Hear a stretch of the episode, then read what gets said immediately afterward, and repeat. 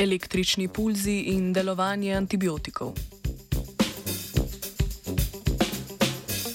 Raziskovalki in raziskovalec iz Biotehnične fakultete ter Fakultete za elektrotehniko z Univerze v Ljubljani v reviji Frontiers in Microbiology poročajo, da elektroporacija poveča učinkovitost antibiotikov in sicer predvsem tistih, ki delujejo na celično steno bakterij.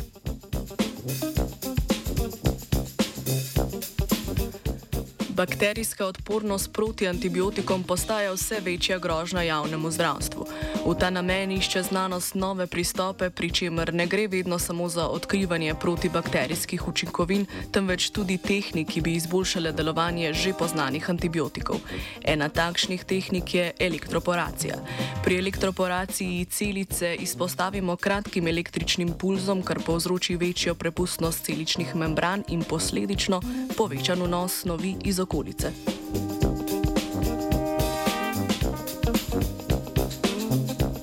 Vpliv elektroporacije na učinkovanje antibiotikov je raziskovalna skupina spremljala tako, da so bakterije vrste Escherichia coli najprej ločeno izpostavili trem antibiotikom, ki imajo različne načine delovanja.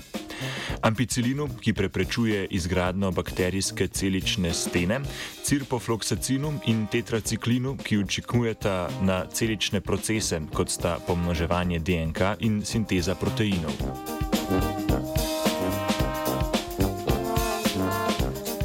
Potem, ko so v prvem delu raziskave bakterije gojili pri različnih koncentracijah antibiotikov, je sledila elektroporacija, pri kateri so bakterije izpostavili milisekundo dolgemu pulzu različnih jakosti.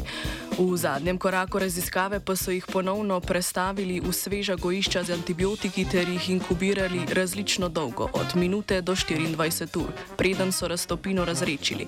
Na ta način je raziskovalna skupina preverila, ali večja prepustnost bakterijskih membran in daljša izpostavljenost antibiotiku povečata njegovo učinkovanje.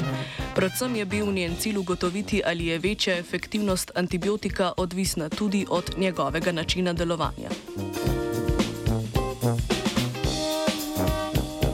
Rezultati kažejo, da se je delovanje vseh treh antibiotikov povečalo z višjo jakostjo električnega pulza ter z večjo koncentracijo in daljšim, časovnim, daljšim časom učinkovanja antibiotika. Povečana učinkovitost je še posebej izstopala v primeru ampicilina, antibiotika, ki deluje na celično steno bakterije in torej za svoje delovanje pravzaprav ne potrebuje vstopa v notranjost celice.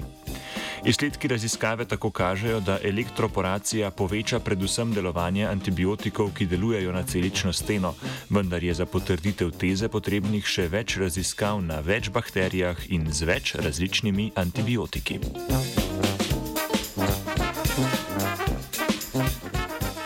Primeru povečanja učinkovitosti antibiotikov je prednost elektroporacije predvsem v tem, da bakterije na postopek ne morejo razviti odpornosti.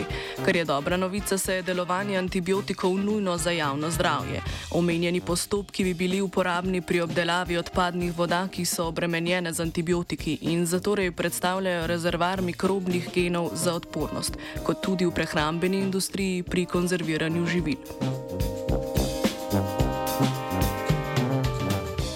Post-antibiotične kataklizme ne bi rada dočakala teja. Three.